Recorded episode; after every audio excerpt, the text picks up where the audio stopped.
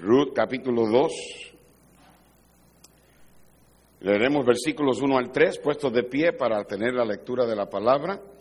En Ruth capítulo dos, versículos del uno al tres, yo voy a leer el primer verso y ustedes conmigo el verso dos y el verso tres. Tenía Noemí un pariente de su marido, hombre rico de la familia de Elimelec, el cual se llamaba Boaz. Todas, todos. Y Ruth la Moabita dijo a Noemí: te ruego que me dejes ir al campo y recogeré espigas en pos de aquel a cuyos ojos hallaré gracia. Y ella le respondió: ve, hija mía. Verso tres. Fue pues, y llegando, espigó en el campo en pos de los segadores, y aconteció que aquella parte del campo era de Boaz, el cual era de la familia de Elimelec. Padre, bendice ahora el mensaje. Esta es la segunda parte del mensaje que comencé a predicar esta mañana. Ayúdame, oh Dios, dándome las palabras y dándome, Señor, uh, el corazón de tu pueblo. Yo te doy gracias por los hermanos que están aquí esta noche. Pido por aquellos que están sintonizados para que nada distraiga sus mentes, puedan estar atentos a lo que tú, Señor, nos vas a enseñar por medio del mensaje. Una vez más, Señor, escóndeme detrás de la cruz del Señor, y que la sangre de Cristo me cubra y me limpie de todo pecado. El manto de gracia de Dios caiga sobre mí. Yo reconozco, Señor, que es por tu gracia que estoy aquí. Y ahora, Señor, pido de ti que me vacíes de mí, que me llenes de ti, y me ayudes, oh Dios, a ser el portavoz, a ser la voz, a ser el hombre a quien tú usarás para hablarle a tu pueblo. Te doy gracias por este honor y este privilegio. En el nombre de Cristo te lo pido. Amén y amén. Pueden tomar asiento, hermanos. Esta mañana, esta mañana comencé este mensaje titulado Tres pruebas para tu carácter. Claro, yo no, yo no voy a predicar todo lo que prediqué esta mañana, pero para darle un poco de repaso, cosa de poder entrar en la segunda parte del mensaje. Vimos en la historia de Ruth y de Boaz unas cualidades de carácter que son de gran importancia y que son uh, probadas. Estas cualidades de carácter son probadas uh, para determinar verdaderamente lo que uno es. Encontramos en la vida de Ruth que ella era una mujer virtuosa. Encontramos en la vida de Boaz que él era un hombre rico. Da la casualidad, estudiando estas palabras, que estas palabras tienen más o menos una misma definición. Eh, el contexto, en realidad, es lo que determina si está hablando de riqueza monetaria o está hablando de una persona rica en, en, en, en carácter. Uh, en la palabra rico, en el capítulo dos, verso uno, es en referencia a Boaz. La palabra virtuosa, en el capítulo tres, verso once, es en referencia a Ruth. Y una de las cosas que este pasaje nos enseña es que el carácter de estas dos personas, hay muchas cosas que podemos aprender acerca de Ruth y de Boaz, pero una de las cosas que nos enseñan es que estas personas tenían un carácter rico, un carácter virtuoso, un carácter inmaculado por la, la, la manera en que ellos vivían. Sabemos por la historia que Boaz y Ruth estaban viviendo en uno de los tiempos más difíciles de la historia de Israel. La Biblia nos dice en el capítulo veintiuno, verso veinticinco de Jueces, que la gente vivía haciendo lo que bien le parecía. Luego, inmediatamente, en el versículo uno del capítulo uno de Ruth, dice la Biblia que aconteció en los días de los jueces. Quiere decir que Boaz y Ruth vivieron en una sociedad totalmente desenfrenada, totalmente uh, uh, sin control. La gente simplemente hacía lo que bien le parecía. Lo que hizo que esta pareja resaltaran en un tiempo así fue su carácter. Carácter no es quién tú eres o de dónde vienes. Carácter es lo que nosotros somos. Carácter es más importante que talento, que habilidad, aunque la reputación. El carácter y no el talento es lo que mide y predice el futuro de una persona. Ahora, la historia no solamente nos dice cosas positivas de Booz y de Ruth, pero la historia también nos da tres pruebas de nuestro carácter, cosas que prueban lo que somos.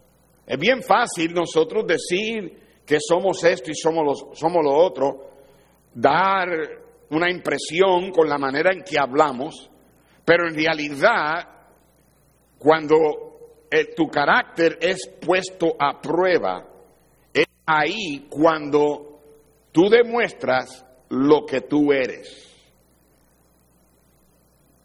La primera prueba fue la prueba de la riqueza. Cuando hablo de riqueza, yo no estoy hablando de ser billonario o multimillonario. Estoy hablando de que Dios nos da posesiones. La prueba de, de tú y yo tener uh, cosas que a veces Dios las da para que las disfrutemos. No necesariamente la riqueza es mala. Vimos que, y en realidad, hermanos, lo dije esta mañana, nosotros en este país no sufrimos de pobreza. Aún aquellos de ustedes que tal vez viven en una casa o en una traila o en un apartamento humilde, la verdad del caso es que es un palacio comparado a lo que mucha gente tiene. Yo he estado en Brasil, donde he ido a ganar almas en el crematorio, he ido a ganar almas en el basurero. Literalmente he, he, he andado en las calles de la, del basurero de la ciudad, el olor y la peste que hay ahí, y gente ha hecho casas de los cartones y viven con esa, uh, con toda esa uh, pudrición de comida y quién sabe de qué más. Es un olor bien ofensivo muchas veces, y es triste ver jovencitas de doce años, a mí yo las vi con ya barrigas, donde predomina la, la, la prostitución, la droga, y yo ahí con el hermano, uh, uh, este, uh, uh, Vallejo, el hermano Juan Vallejo, ganando almas en ese lugar. He estado en otros lugares donde literalmente ah, ah, son ca- ca- calles de tierra, ah, la casa no tiene ventanas. Ah, en, en realidad nosotros aquí, nadie aquí es pobre. Hemos sido bendecidos por Dios, amén. Aún el vagabundo que vive en la calle debajo de los puentes, él vive así porque quiere, porque si él quisiera, él pudiera también tener trabajo y, y prosperar.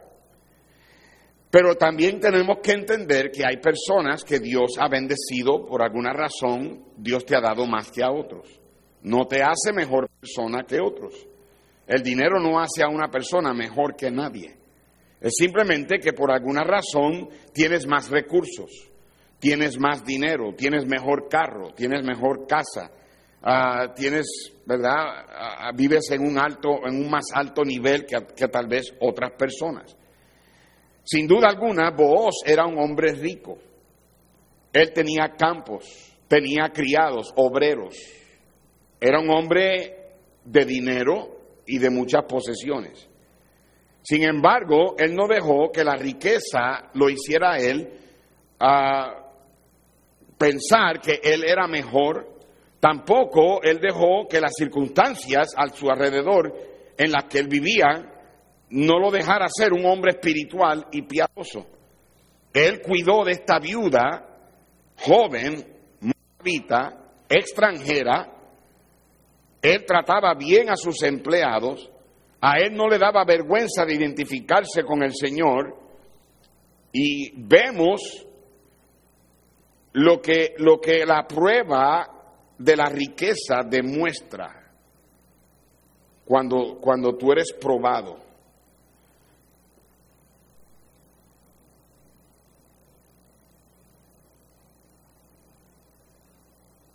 algo que esta mañana enfaticé bastante es que el trabajo no necesariamente, la meta del trabajo no necesariamente es hacer dinero. Obviamente eso es algo que es necesario para poder poner comida en la mesa. El trabajo es simplemente una buena manera de desarrollar carácter. El trabajo es bueno. Fue creado antes de que el pecado entrara. Fue creado antes de que existiera el dinero. El, peca- el, el trabajo te, te, te da salud, te mantiene fuera de problemas.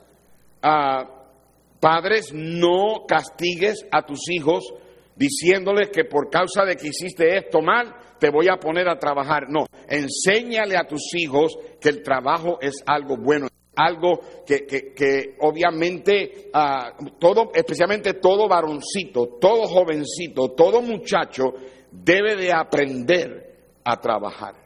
Y trabajar y hacer el trabajo bien, le paguen o no le paguen.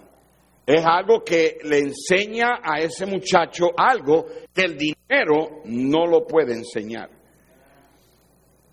Y ustedes jóvenes aquí, muchachos, dale gracias a Dios si tienes un papá que te ha enseñado a trabajar, que te lleva a trabajar cuando tú no tienes nada que hacer. Dale gracias a Dios. La Biblia dice que es bueno para el joven, para el muchacho llevar, o para el hombre llevar su, el yugo desde la juventud. Ahora que viene el verano, hermanos y hermanas, tengan cuidado con lo que sus hijos, uh, con, que hacen con el tiempo. Tengan cuidado. Si usted sabe que sus hijos van a estar en la casa, no tienen mucho que hacer, y usted ve que, que este, este, uh, se van a quedar en la televisión, se van a quedar en la computadora, mire, no deje que hagan eso. Si no se los puede llevar al trabajo, llámenos, los traemos a la iglesia. Aquí hay bastante trabajo ahora mismo. Sinceramente nos pueden ayudar limpiando la iglesia, limpiando los vehículos, manteniendo este lugar y todo eso, y, de, y lo, los cuidamos, los cuidamos. Y usted lo manda con un lonche y que tenga suficiente para el pastor en ese lonche, y, y los ponemos a trabajar aquí. Ahora, la segunda prueba del, del carácter, y ahí, ahí es donde voy a comenzar ahora el, la segunda parte del mensaje. Muchos, bueno, no, no diría muchos, algunos pueden pasar la primera prueba, la prueba de la riqueza. Pero muchos tienen dificultad pasando la segunda prueba de tu carácter.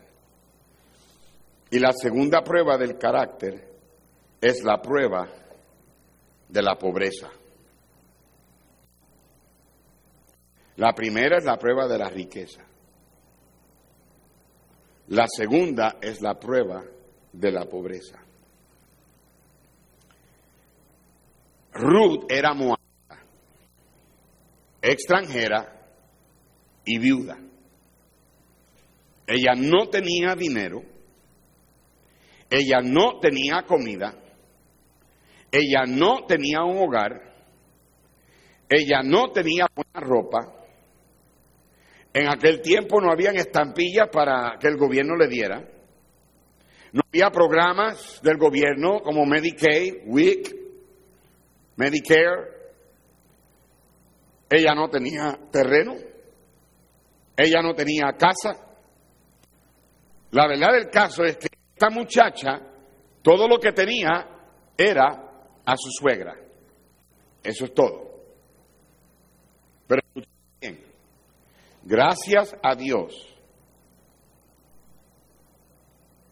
que una persona no tiene que tener mucho dinero para valer mucho. ¿Me escucharon? Tú no tienes que tener mucho dinero para valer mucho.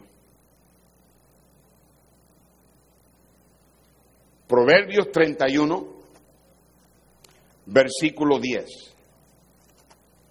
Hablando de la mujer virtuosa. Mujer virtuosa, ¿quién la hallará?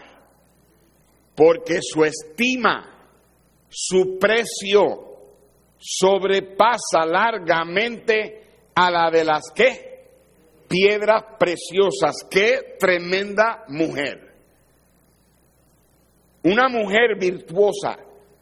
Sin, y la Biblia dice de Ruth, que cuando Boaz habló con ella, le dijo estas palabras cuando ella estaba acostada delante de sus pies. Él le dijo estas palabras a Ruth, escúchela. Le dice: ahora pues, no temas, hija mía, yo haré contigo lo que tú digas, pues toda la gente de mi pueblo sabe que eres mujer virtuosa. Y Proverbios dice, mujer virtuosa, ¿quién la hallará? Su estima, su valor, su precio sobrepasa por encima de las piedras preciosas. Madres, tu meta debe ser criar a tus hijas a que ellas aprendan a ser señoritas virtuosas, que aprendan a ser señoritas de carácter. Enséñale a tus hijas que ellas no tienen, y especialmente las muchachas, esto es algo que para las muchachas es bien, bien importante. Muchachas, muchas veces, Eh, las jovencitas entre los doce y quince años se suicidan más que muchachos entre doce y quince años. ¿Sabes por qué? Porque las muchachitas, las jovencitas, las adolescentes viven con una presión tremenda. Yo quisiera que ustedes entendieran la presión en que el mundo les pone a estas muchachitas a tratar de ser de cierto nivel, De, de vestir con cierta ropa, de tener cierta, de venir de cierto vecindario. Y, y déjame decirte, si tú, mamá, no le enseñas a tu hija que el valor de ella no es determinado por la ropa que usa o por las posesiones que tiene, sino por quién ella es, tus hijas pueden sucumbir a la presión allá afuera. Enséñale a tus hijas a ser virtuosas. Cuando tú lees la conversación que existía entre, que existió entre Boaz y Ruth, vayan conmigo a Ruth capítulo tres. Regresemos a nuestro texto. Ruth, el capítulo tres. ¿Lo tienen? En Ruth capítulo tres. Después del versículo siete, que después que Boaz comió y se acostó a dormir, Ruth vino calladamente, le descubrió los pies y se acostó. Era una cultura, era una costumbre de la cultura. Y a la medianoche el hombre se entremeció y se volvió y estaba ella acostada.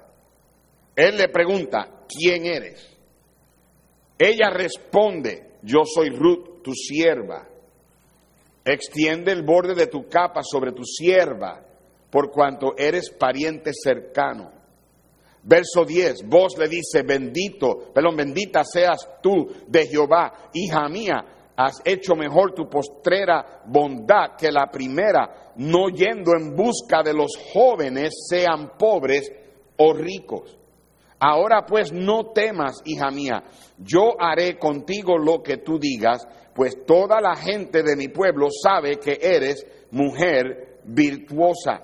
Tú lees la conversación de estos dos, tú lees la conversación de ellos en el capítulo dos y te das cuenta de que la bondad de Boaz va en conjunto con la gracia de Ruth. Te das cuenta de que el respeto respeto de Booz se empareja con la humildad de Ruth. Te das cuenta de que la falta de egoísmo de Booz va en mano con la lealtad de Ruth. Te das cuenta que la determinación de Booz se empareja con la diligencia de Ruth. Hermanos, hacían una tremenda pareja.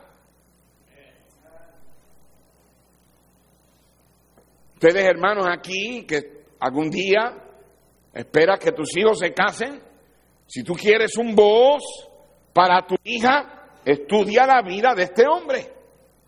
¿Quieres a alguien que algún día la cuide de tu hija, que la, suste- la sostenga, que, la, que la, le hable al corazón, que la, la, la proteja? Ustedes, hermanos, ¿quieres un día una Ruth para tu esposo, para, perdón, para tu hijo? Una esposa que, que, que lo respete, que le hable en una manera humilde, con un espíritu afable.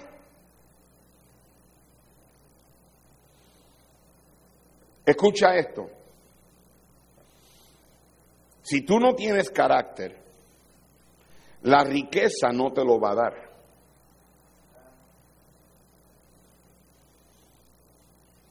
Pero si tú tienes carácter, la pobreza no te cambia.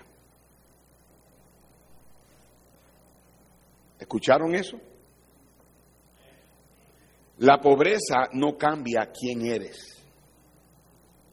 Ejemplo de esto fue Job. ¿Se acuerdan Job? Job era el hombre más rico del oriente. La riqueza en aquellos tiempos no se medía por dinero, aunque dinero era parte de eso.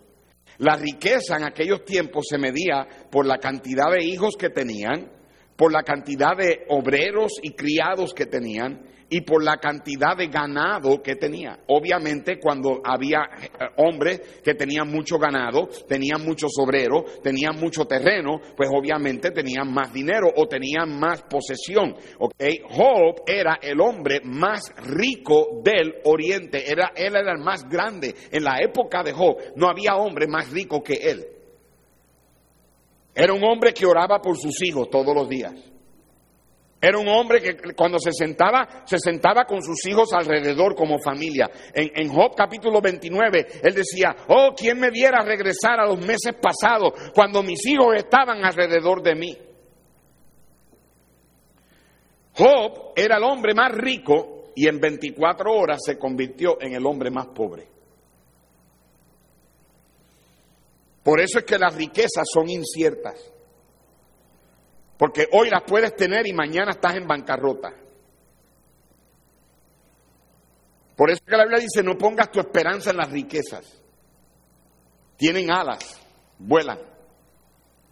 Pero nuestra esperanza debe ser en Dios, quien nos da todas las cosas en abundancia y para que las disfrutemos. Alguien dígame.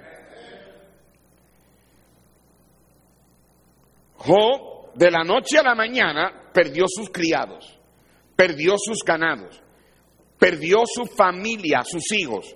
La esposa le dijo, muérete ya, maldice a Dios para que te saque de esta miseria. Y aún así, Job nunca le atribuyó despropósito alguno a Dios, no pecó contra Dios y él dijo, Dios da, Dios quita.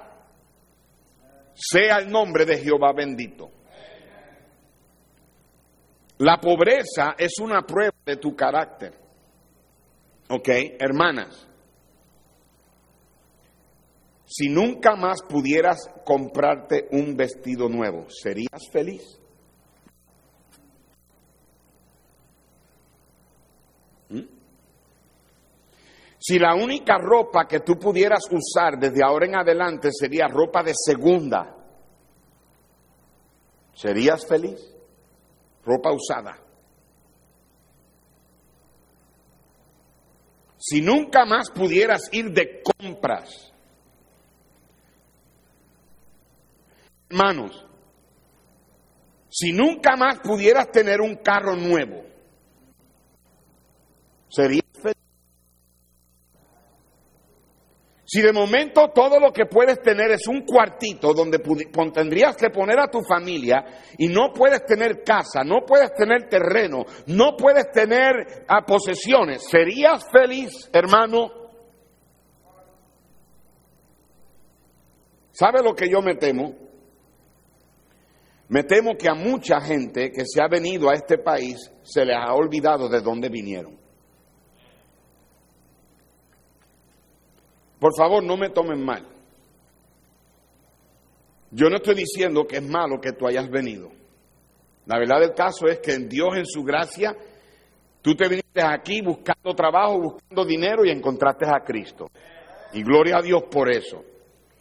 Y Dios te ha prosperado y te ha bendecido. Pero escúchame bien, con el corazón en la mano y con mucho cuidado te digo esto. Hay algunos que se les ha olvidado de dónde vinieron. Se les ha olvidado de que prácticamente no tenías nada. Pero ahora que tienes, ahora que Dios te ha prosperado, ahora que ya no eres tan pobre, es cuando más la gente se olvida de Dios. Y cuando más sustituyen a Dios por posesiones. ¿Alguien me está escuchando? Yo no estoy en contra de que tengas una casa buena si el Señor te la ha dado. Yo no estoy en contra y no es pecado que el Señor te dé un carro del año si Dios lo da. Yo no estoy en contra de que tengas un terreno, inviertas en un lugar donde construyes tu casa o pones una traila, te, te sale más barato. Yo no estoy en contra de que tengas terreno, no estoy en contra de que inviertas para que puedas eh, tener si es que Dios te lo da. Las bendiciones vienen de Dios, amén. Y muchas veces Dios bendice a un cristiano porque ha demostrado que no se apega, que no se adueña de lo material. Pero triste el día cuando la riqueza o la pobreza prueba tu carácter y tú repruebas. Voy a decir esto y espero que esto no sea una profecía, espero simplemente sea una advertencia para todos nosotros. En las últimas semanas que hemos estado en este nuevo edificio, he notado un poquito de apatía e indiferencia y me hace pensar que a lo mejor estábamos mejor apretados en aquel cuarto. No me miren así como que usted no sabe lo que está hablando, pastor.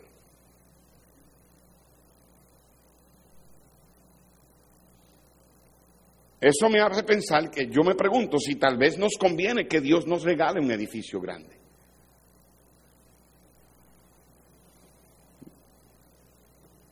Es que vamos a, a terminar, hermanos, así.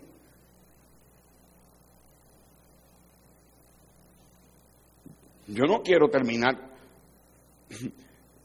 una iglesia llena de fufuruchos. ¿Sabe lo que es un fufurucho, verdad? Así, le, así, así dicen en México también. ¿Ah? Sí, ¿verdad? Fufurucho. Hasta eso a algunos de ustedes se les ha olvidado, se les ha olvidado las palabras mexicanas.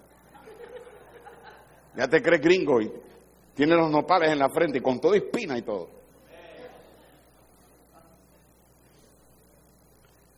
Yo no quiero pastorear una iglesia como la gente de la Odisea, que se creían que no necesitaban nada. Mas sin embargo eran unos desnudos, desventurados y miserables.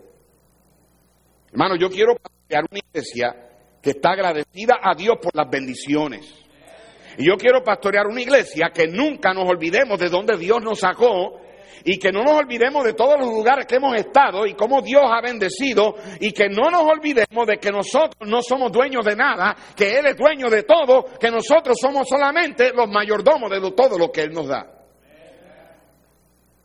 Nosotros estamos aquí para ser conductos de Dios, por donde Dios envía para aquellos que necesitan. Si usted conoce algo de una iglesia, la Iglesia Bautista Libertad de Houston, pastoreada por el pastor Roy Carrizales, Yo prediqué con él hace como dos meses atrás en Gainesville. El pastor Roy Carrizales tiene un edificio de varios millones de dólares, la iglesia, que lo construyeron sin pedir un centavo prestado, totalmente pagado entre los hermanos, Dios abriendo ventanas del cielo. El pastor Carrizales es un hombre que tiene una visión misionera como, como in, eh, algo increíble. Tiene una conferencia misionera en el mes de noviembre que atrae cientos de misioneros a esa conferencia. Y esa iglesia siempre, siempre está haciendo por misioneros. ¿Sabe dónde él aprendió eso? De su pastor, el doctor Lee Robertson. El doctor Lee Robertson en Chattanooga, Tennessee, años atrás, cuando él tenía la iglesia más grande de Estados Unidos, los domingos en la noche, ellos tenían fácil entre cinco mil y seis mil personas en el auditorio, en el servicio de la noche. Y el pastor Lee Robertson, con la iglesia llena, se paraba y decía, ok, todo el mundo ahora mismo saque un billete de diez, saque un billete de diez. Y la gente estaba acostumbrada el domingo en la noche a sacar un billetito de diez. Y si de los seis mil, si de los seis mil, cuatro mil daban un billete de diez, en esa ofrenda nada más habían cuarenta mil dólares. Y toda esa ofrenda para los misioneros. Apoyaban a quinientos misioneros.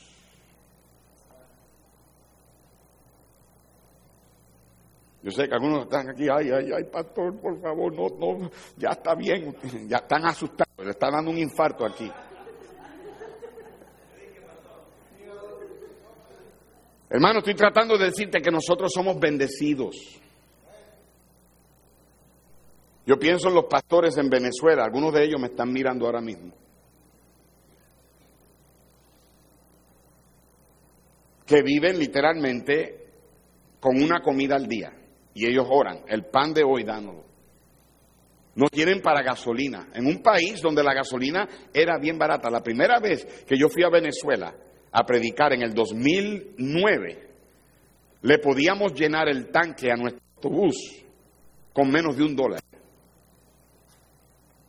Con menos de un dólar. Y ahora está más cara que aquí. Encima de eso, ellos no cobran como nosotros cobramos.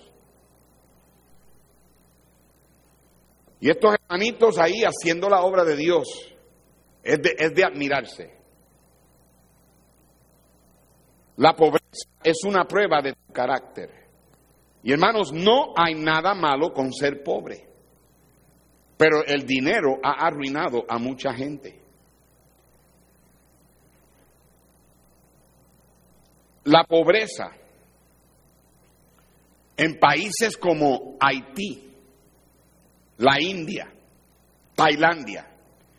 Esa pobreza vino o viene como castigo de parte de Dios por esas, esos países ser idólatras. Que de hecho, mucha de la pobreza en México y mucha de la pobreza en Puerto Rico y en nuestros países latinos viene como resultado de esa gente ser idólatra. Dios castiga la idolatría haciendo que la gente sufra de pobreza. Ve conmigo a Lucas capítulo seis. Lucas capítulo seis, verso veinte.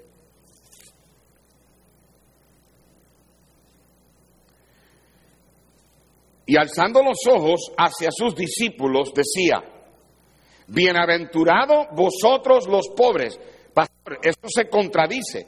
Porque si Dios castigaba a países con pobreza por la idolatría, ¿por qué entonces aquí está diciendo, bienaventurados vosotros los pobres? ¿Eso me quiere decir usted a mí que esa gente de Haití es bienaventurada? ¿Que esa gente de Tailandia es bienaventurada? ¿Esa gente de India es bienaventurada? No, no estoy diciendo eso. La pobreza que está hablando aquí en Lucas es una pobreza autoimpuesta. Por eso dice, bienaventurados vosotros. ustedes que se hacen pobres. ¿Por qué? Porque vuestro, vuestro o de ustedes es el reino de Dios. Está hablando de gente que se priva de cosas, que, que en una manera voluntaria no, no, no, no, no compran cosas que pudieran comprar.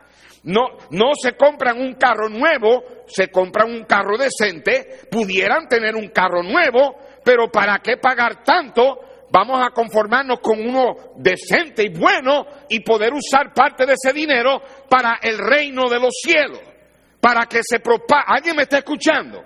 Es gente que autoimpone en ellos la, el tipo de vida, la clase de vida que... que, que, que Ah, se, se privan de cosas buenas. Yo no estoy diciendo que es malo tener un carro del año, y vuelvo te digo, si Dios te lo da, gloria al Señor. No estoy diciendo que es malo, pero ¿sabes cuánta gente se va a ir al infierno por cristianos querer tener carros del año pagando cuatrocientos, quinientos, seiscientos, setecientos pesos por un, una mensualidad por siete años cuando pudieron haber tenido un buen carro? Tal vez ya pagado o con pago más bajo y poder usar parte de ese dinero para mandar misioneros al campo.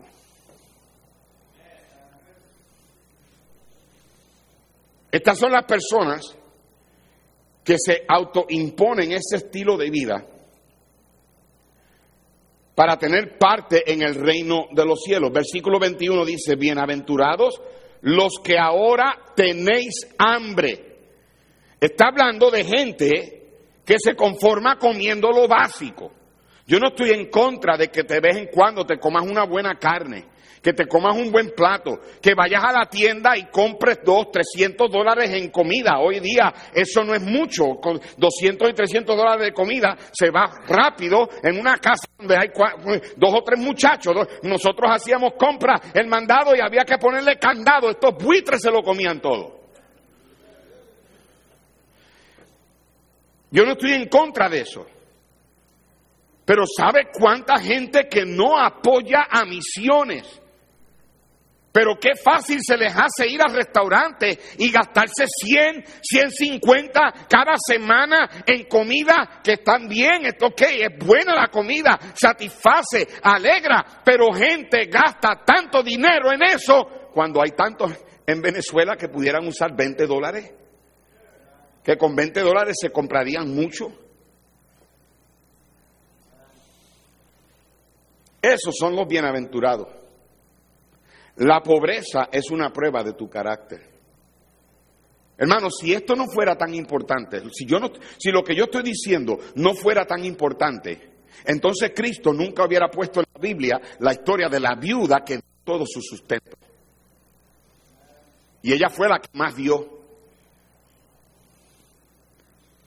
Hay veces que Dios permite la crisis. Y marca mis palabras, yo no soy profeta ni hijo de profeta, pero si el Señor retarda unos años más el rapto, Estados Unidos va a colapsar. Y nosotros vamos a hacer lo que vamos a estar en crisis económica. Nosotros aquí vamos a estar buscando de comer. Nosotros somos los que vamos a tener que pagar ochenta, noventa dólares para poder ponerle un poquito de gasolina al carro. Haciendo filas donde la gente duerme en el carro para poder agarrar gasolina aquí en este país.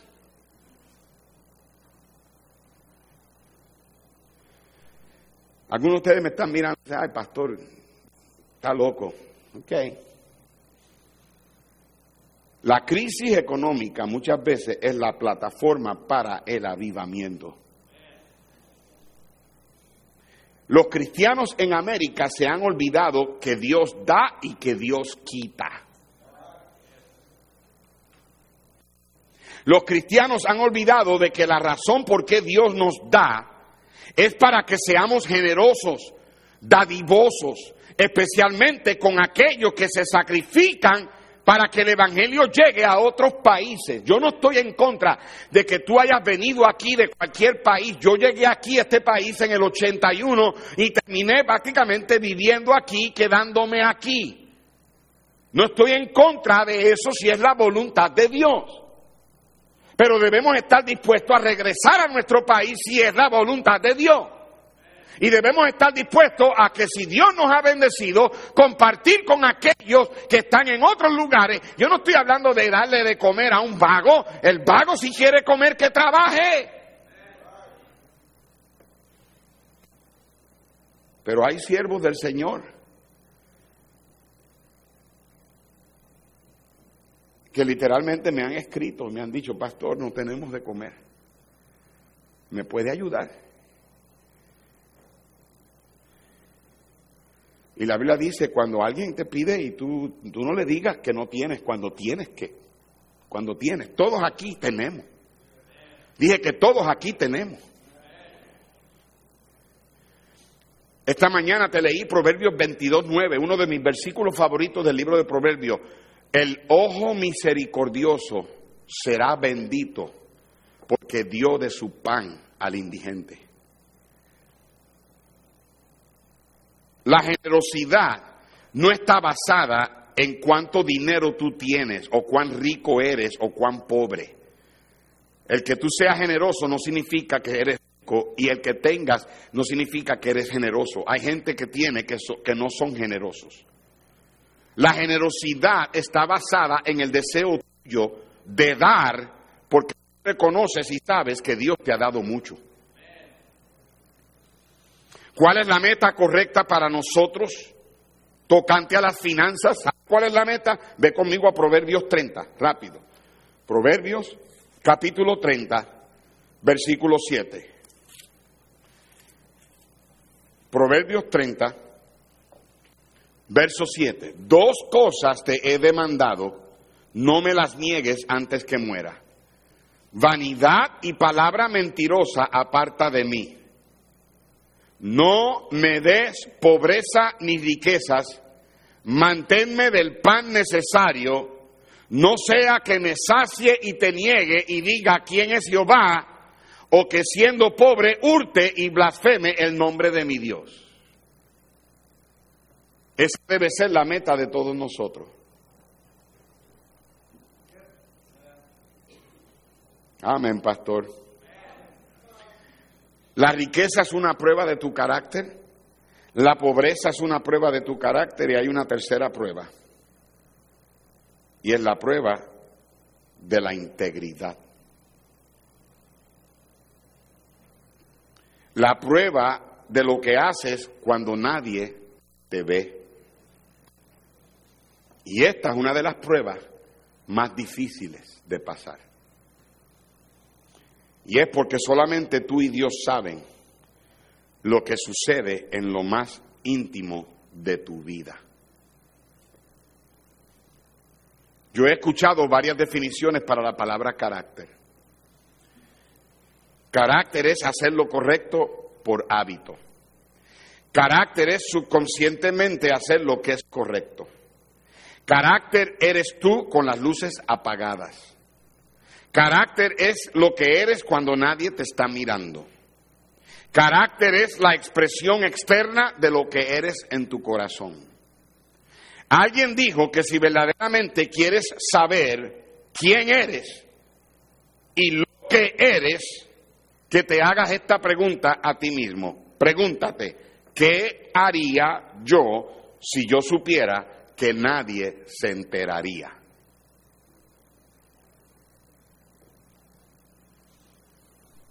¿Escuchaste eso? ¿Qué haría yo si yo supiera que nadie se enteraría? Prácticamente la mayoría de la gente que se ha metido en problemas comenzaron haciendo algo en oculto, haciendo algo que ellos trataron de que nadie más se enterara o lo supiera. Regresa conmigo a Ruth capítulo tres.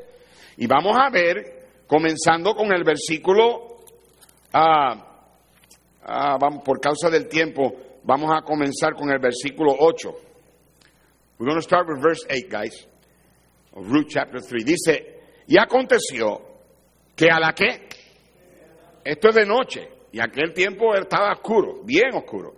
Aconteció que a la medianoche se estremeció aquel hombre y se volvió, y he aquí una mujer estaba acostada a sus pies. Entonces él dijo: ¿Quién eres? Y ella respondió: Yo soy Ruth, tu sierva. Extiende el borde de tu capa sobre tu sierva, por cuanto eres pariente cercano.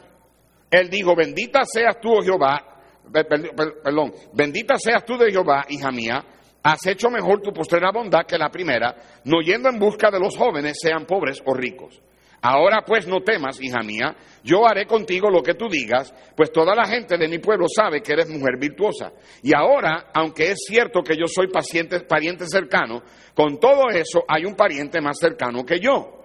Pasa aquí la noche, y cuando sea de día, si él te redimiere, bien, redímate. Mas si él no te re- quisiere redimir, yo te redimiré, vive Jehová, descansa pues hasta la mañana. Eso es la medianoche. Ellos tienen esta conversación, está oscuro, nadie los ve. ¡Qué oportunidad para hacer algo indebido! Verso catorce. Después que durmió a sus pies hasta la mañana, se levantó antes que los hombres pudieran reconocerse unos a otros. Todavía estaba oscuro. Porque él dijo: no se sepa que vino mujer a la era. Después le dijo: quítate el manto que traes sobre ti y tenlo.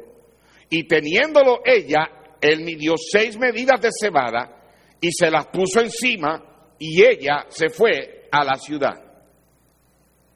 Mira la integridad de esta pareja en querer cuidar su testimonio a tal grado que aún estando a solas y sabiendo que nadie los miraba, hicieron lo que era correcto. ¿Y cuánto eso se necesita hoy día? ¿Por qué? Porque hoy más que nunca, hoy más que en cualquier otro tiempo, el pecado está a la punta de un dedo. Hoy es más fácil que cualquier otro tiempo esconder tus acciones detrás de la tecnología. Boaz y Ruth tuvieron la oportunidad de hacer lo incorrecto, pero, tan, pero ellos tenían un carácter tan inmaculado que él mismo le dijo: descansa.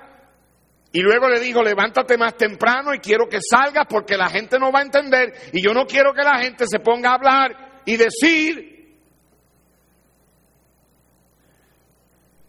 Mira, joven, young people, the, the, the, the test of your character is when you have the opportunity to cheat on a test at school and yet you don't. La prueba de tu carácter, joven, es poder tener la oportunidad de hacer trampa en los exámenes de la escuela y sin embargo no haces trampa. La prueba de tu carácter, hermano, es cuando tienes la oportunidad de ser deshonesto en tu trabajo, ya sea con las horas de trabajo o con el dinero del trabajo, pero no lo eres, eres honesto. La prueba de tu carácter para ustedes que quieren entrar en el ministerio, you guys that are in the ministry or you're going to be in the ministry someday, you listen to me. La prueba de tu carácter, the test of your character, es cuando tienes la oportunidad de no necesariamente serle honesto a tu pastor. When you have the opportunity that you don't need to be totally honest with your pastor, and yet, even if it means you're going to get chewed out, you are honest.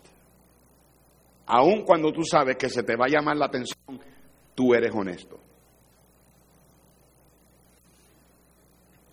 La prueba de tu carácter, a ustedes que les pueden mentir al gobierno para que no pagues impuestos y te devuelvan más dinero, es que seas honesto. Y yo no estoy hablando de no registrar las deducciones honestas, no. Estoy hablando de no reportar el ingreso legítimo.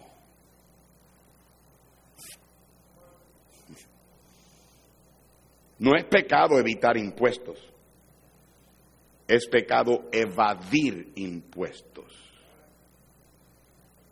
Pero ¿sabes cuántos cristianos le mienten al gobierno?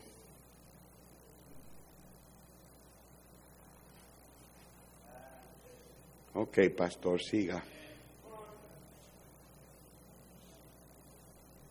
La prueba de tu carácter es si tú no vas a robar. La prueba de tu carácter es si tú no vas a mentir. La prueba de tu carácter es si tú no vas a mirar algo inapropiado, que tú puedes meterte en la computadora y nadie te está mirando, y te puedes meter en lugares inapropiados y no lo haces. La prueba de tu carácter es tú no decir las groserías. Aun cuando sabes que puedes hacerlo, y nadie se enteraría. En Lucas doce tres dice la Biblia, por tanto, todo lo que habéis dicho en tinieblas, a la luz se oirá. Y lo que habéis hablado al oído en los aposentos se proclamará en las azoteas. En Eclesiastés doce catorce dice, porque Dios traerá toda obra a juicio juntamente con toda cosa encubierta, sea buena o sea mala. Mira, hermano, la mejor manera de tú deshacerte de ese secreto que te puede destruir tu integridad y tu carácter es confesándoselo a Dios. El que encubre sus pecados, dice Proverbios veintiocho trece, no prosperará. Mas el que los confiesa y se aparta, alcanzará misericordia. Tres pruebas de tu carácter. Tú dices si las pasas o no. La prueba de la riqueza.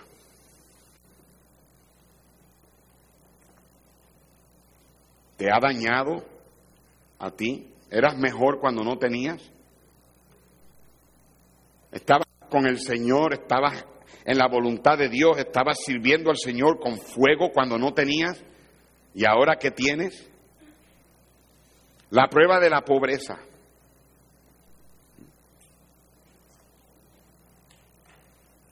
O la prueba de la integridad. Padre, Señor, gracias por tu palabra una vez más. Gracias, Señor, por convencernos, exhortarnos, corregirnos, redarguirnos.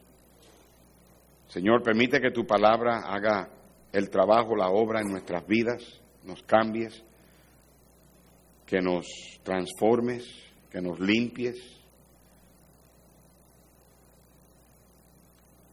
Yo te pido, Señor, que tú nos ayudes, Padre, a hacer lo que debemos ser para que tú puedas a través de nosotros hacer lo que tú quieres hacer. Esta iglesia tiene un potencial de hacer tanto más para ti. Que nunca perdamos, Señor, ese, esa oportunidad. Bendice ahora la invitación, Señor, y gracias por la respuesta de tu pueblo.